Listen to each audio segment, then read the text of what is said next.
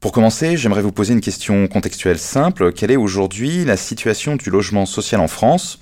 Et d'autre part, quels sont les critères pour en être bénéficiaire? Bah, écoutez, euh, là, je ne suis pas un expert de ces, de ces questions. Ce que je crois savoir, enfin moi je me rappelle mon expérience quand j'avais été directeur de cabinet dans une collectivité locale, au Conseil général des Hauts-de-Seine, c'est que euh, le logement social est, tout à fait sous-dimensionné euh, par, rapport, par rapport aux besoins. Dans les grandes villes, dans les grandes agglomérations, dans les banlieues, tout le monde sait, enfin tous les Français savent, qu'il y a souvent des, mois, pour pas dire des années, d'attente avant d'avoir un accès au logement au logement social. Ce qui donne d'ailleurs lieu au passage, dans un certain nombre de municipalités, à des passe-droits du style, enfin c'est un secret de polichinelle, mais j'en profite pour le dire, du style, ben, vous adhérez euh, à l'UMP ou républicain, ou bien vous adhérez au PS ou vous adhérez au PCF, vous prenez votre carte d'adhérent, et on vous fera, on vous fera passer devant tout le monde pour avoir un logement. On en est là. Hein. Euh, tous les gens qui habitent en banlieue le savent. Euh, donc on est dans une situation qui d'ailleurs résulte d'un sous-investissement en matière de, en matière de logement social depuis, depuis de nombreuses années. Euh, le logement social avait été, il y avait eu une grave crise du logement social dans les années 50 qui avait d'ailleurs donné naissance à l'apparition de bidonvilles et également à partir de 1954 aux appels de l'abbé Pierre. lorsque, lorsque Charles de Gaulle est arrivé au pouvoir, les années 60 ont été marquées par une formidable croissance du nombre de constructions de logements sociaux. D'ailleurs, euh, mais ça c'est l'expérience qui l'a montré ensuite, avec des erreurs architecturales du style des grands ensembles, euh, des bars, des tours qui se sont révélés à l'expérience criminogène. Mais enfin, il y a quand même eu un très grand effort de logement dans les années 60. Et puis à partir des années euh, des années 90-2000, ben, des années 90 on peut dire, ce logement a, très rapidement décru. on, met le, nombre des, logements sociaux mis en construction est, est tombé à moitié de ce que l'on faisait dans les années 60, même si depuis quelque temps il y a une légère, une légère Voilà, donc euh, il y a une vraie crise du logement social. J'en profite d'ailleurs pour dire que dans notre mouvement politique, dans le programme que nous avons prévu, euh, nous, avons prévu de dégager des plusieurs milliards d'euros pour euh, faire, pour relancer le logement social. D'abord parce que les Français, il y a beaucoup de gens qui sont très mal logés, sans compter les, SDF, et, de surcroît parce que ben, relancer l'économie par, le, par, le, par la construction, c'est une très, une très bonne, très bonne formule de relance économique. C'est une relance qui crée beaucoup d'emplois et peu d'importations, et c'est donc un moyen de, relancer la croissance française. Et donc, quant à la faisabilité de ces propositions euh, de la présidente du Haut Comité pour le logement des personnes défavorisées, est-ce envisageable, tant sur le point de vue technique, juridique, éthique et politique, de mettre à disposition ces logements vacants au profit de réfugiés de guerre? Bah alors d'abord, d'abord on tombe des nues euh, de voir, de voir Madame, euh, Madame Carlotti faire ce genre de proposition. On tombe des nues à deux égards. D'abord parce que cette, cette dame a été justement euh, ministre chargée de la lutte contre l'exclusion de, de, mai 2012 à mars 2014. Alors qu'est-ce qu'elle a fait? Qu'est-ce qu'elle a fait euh, pour lutter contre l'exclusion?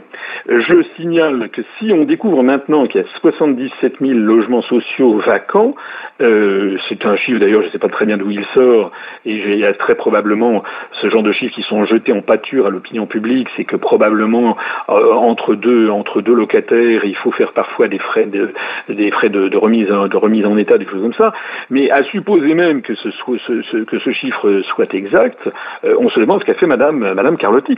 Je rappelle quand même quelque chose qu'il faut avoir à l'esprit, c'est que en France, en 2014, l'année dernière, il y a plus de 480 personnes qui sont mortes dans la rue. Hein, des SDF, dont la moyenne d'âge d'ailleurs était de 49 ans, et qui sont mortes dans la rue. Il y a d'ailleurs une association, je renvoie les auditeurs intéressés, qui s'appelle Mort de la rue. Ils ont un site internet, mais ils y trouveront justement euh, ces, informations. Euh, voilà. Alors comment est-il possible d'avoir des centaines de Français euh, qui meurent dans la rue de froid parce qu'ils n'ont pas de logement et que Madame Carlotti, qui était censée être luttée contre l'exclusion, nous explique maintenant qu'elle a 77 000 logements sociaux à mettre à la disposition de, de réfugiés venus de l'étranger?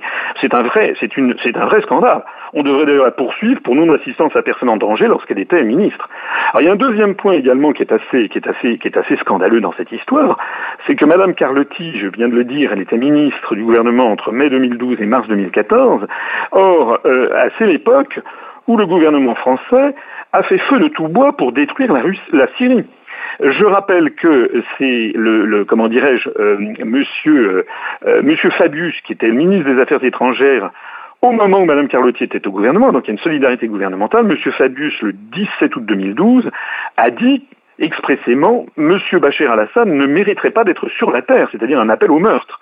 M. Fabius, mieux encore, le 12 décembre 2012, alors qu'il était en visite à Marrakech, au Maroc, euh, il, a, dit que le, comment dirais-je, le front al-Nosra, c'est-à-dire un groupe terroriste affilié à Al-Qaïda, faisait du bon boulot faisait du bon boulot en Syrie et soutenait les terroristes d'Al-Qaïda, ça a été rapporté par le journal Le Monde du 13 décembre 2012, si les gens veulent avoir quelque chose de précis.